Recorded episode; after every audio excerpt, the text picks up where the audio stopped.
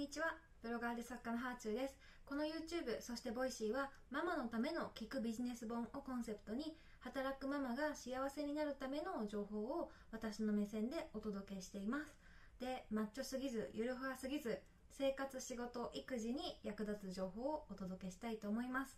で、今日は昨日に引き続き、ママのための買い物時短術をお話ししたいと思うんですけど、テーマはノールック購入のおすすめで、まあ、今日喋る方法は万人に受ける方法ではないと思います。ただその決断にすごい時間がかかる優柔不断タイプの人にはとってもおすすめな時短術です。じゃあそれどういうものかというと、まあ、本当にタイトルの通り通りノールック購入なんですけど、まあ、あんまり調べずとりあえず買うという術です。でこれのどこが術かっていうとあれなんですけど、まあ、とにかくね悩む時間ってもったいないんですよ。本当もったいない。あの買おうかなどうしようかなって思いながらレビューとかを見続けたら余裕で1時間経っちゃったとかあると思うんですよね、まあ、私はあります。結構そういうことあるんですけどでも本だったら例えばその欲しいものが本だとしたら薄いビジネス本だったら迷ってる時間で読み終えられちゃうなと思っていて1時間ちょいで読み終えられちゃう本を1時間買おうかどうか迷うってすっごいもったいないことだと思うんですよね。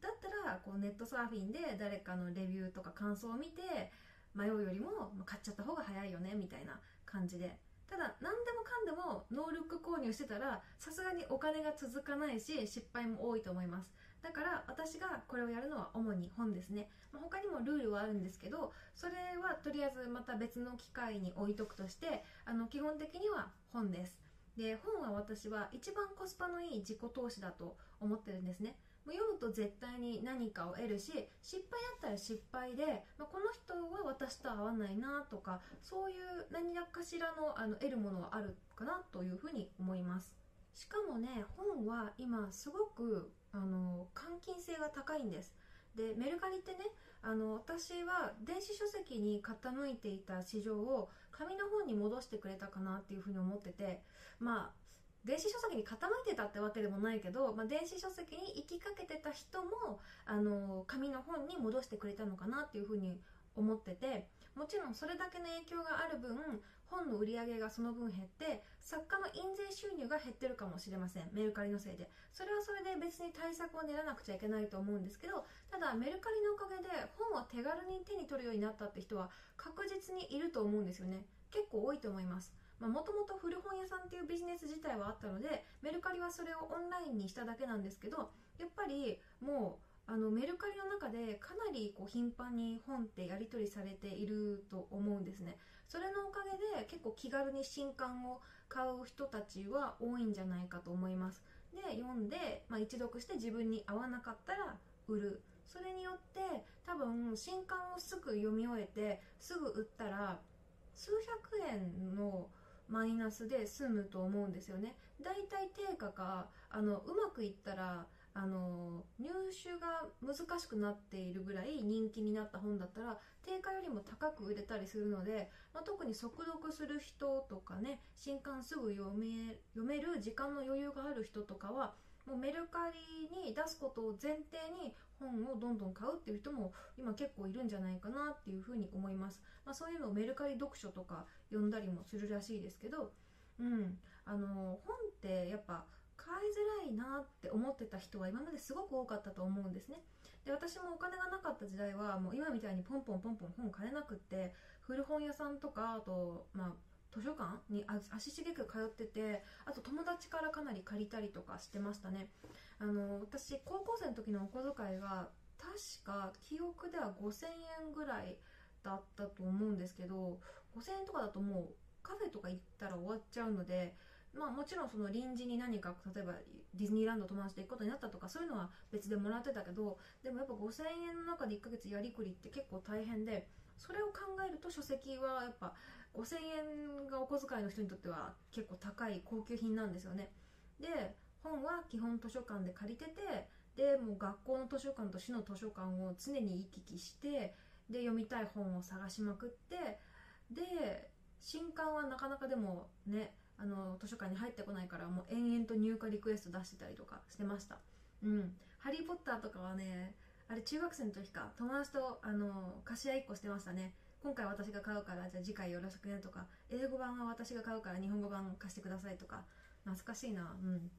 そういう感じで貸し借りとかしてたけどまあ、でもメルカリはそういう人に安く本を流通する仕組みを作ってくれたかなっていうふうに思います。私が今高校生だったらこう今ね、家のいらないものとかをネットで売ってどんどんこうポイントとか貯めてそれで新刊買ってたかなっていうふうに思いますね。まあちょっと話がメルカリ方向にかなりずれてきたけどあの本っていうのはやっぱり欲しいって思った時が読み時なんですよね。その欲しいっていう気持ちは恋愛と一緒でもう運命の出会いだしもう一生ものの出会いになる可能性があるから逃さないでほしいんです。恋愛も本もそうだけど体験する前にこの人は運命の本だとかこれはもう生き方を変えてくれる本だとか分かんないんです。実際に相手とお付き合いしたりとか本をしっかり読んでみないと運命かどうかは分からない。だからこそねいろんな本を読んであの自分に合う一冊っていうのを失敗しながら選ぶ必要があるのかなっていうふうに思います、まあ、これ何にでも言えることないんですけど失敗の経験値がないと当たりかどうかっていうのは分からないんですよ。映画とかも何十本も見てで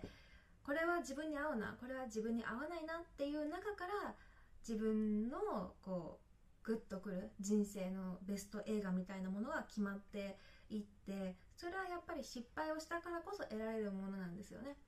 本も絶対そうだと思います。ちなみに今こう本のまとめブログとか要約の動画とかがすごい流行ってていろんなところでまとめ読めちゃいますけどあれは本を探すために賢く利用しつつも気になった本はちゃんと自分で読んだ方がいいですよ。やっぱりこう人から聞くのと実際に体験するのでは全然違うからその人に刺さったところが自分には刺さらない可能性もあるしあのその人がこうスッと読み飛ばしているところが自分の人生を変えてくれる可能性もありますから。やっぱり本っていうのはそこのその言葉遣い作者の表現エピソードの中に人生を変えてくれる要素があるのでそこを自分で探した方がいいのかなっていうふうに思います、うん、まとめとか要約ってね大事なこと抜け落ちてたりしますからね。これはもう本当本だけではなくこうセミナーの産業まとめグラレコとかを見て行った気になってるやった気になってる人みんなに言いたいんですけど例えばですけど自分の人生をじゃあ産業でまとめられましたってなって生まれる結婚する死ぬだけだったらちょっと悲しくないですか？でもまとめってそういうことなんですよ。でも実際はそのあの生まれる結婚する死ぬっていうのを私たちは100年かけてやってるわけなんですよね。で100年かけて味わっていくものをまとめてしまうとやっぱちょっと味気ないかなっていう。まとめからこぼれ落ちているものこそ大事だしそれこそが人生じゃんっていうふうに思うわけですよ私は。だからやっぱ本はあのそのものをちゃんと自分で読んだ方がいい。まとめとか要約とかなんか適度に利用していいけどでもそれだけ見て読んだ気分になったらそれは良くないよという感じですね。だからこそのノールック購入でとりあえずま手に取って最初だけでも読んでみる。それであ自分に合うなこの本はいいかもしれないって思ったら読んだらいいしうんちょっとこれ違ったかなって思ったらもうそれはメルカリに出したりとかしてなるべく損をしない形で換金してまた次の本に変えたりとかねしたらいいと思うんですよ。本当ね今の時代はメルカリのおかげで本を買って失敗しても絶対に損しないのでだからこそ書籍はノールック購入しましょうっていうのが今日一番言いたかったことですね。だから、えー、今日言いたいことを3行でまとめると1本はノールック購入に自分で、えー、ちゃんと読む。で3外れだったらメルカリで言ったら損しない。まあこういう感じなんですけどこれだけのことをちょっとねあの長く10分ぐらいかけて言いましたよっていう動画でした。はい。迷ってるなら本は買いましょう。ノールック購入おすすめです。はい。ではではまた。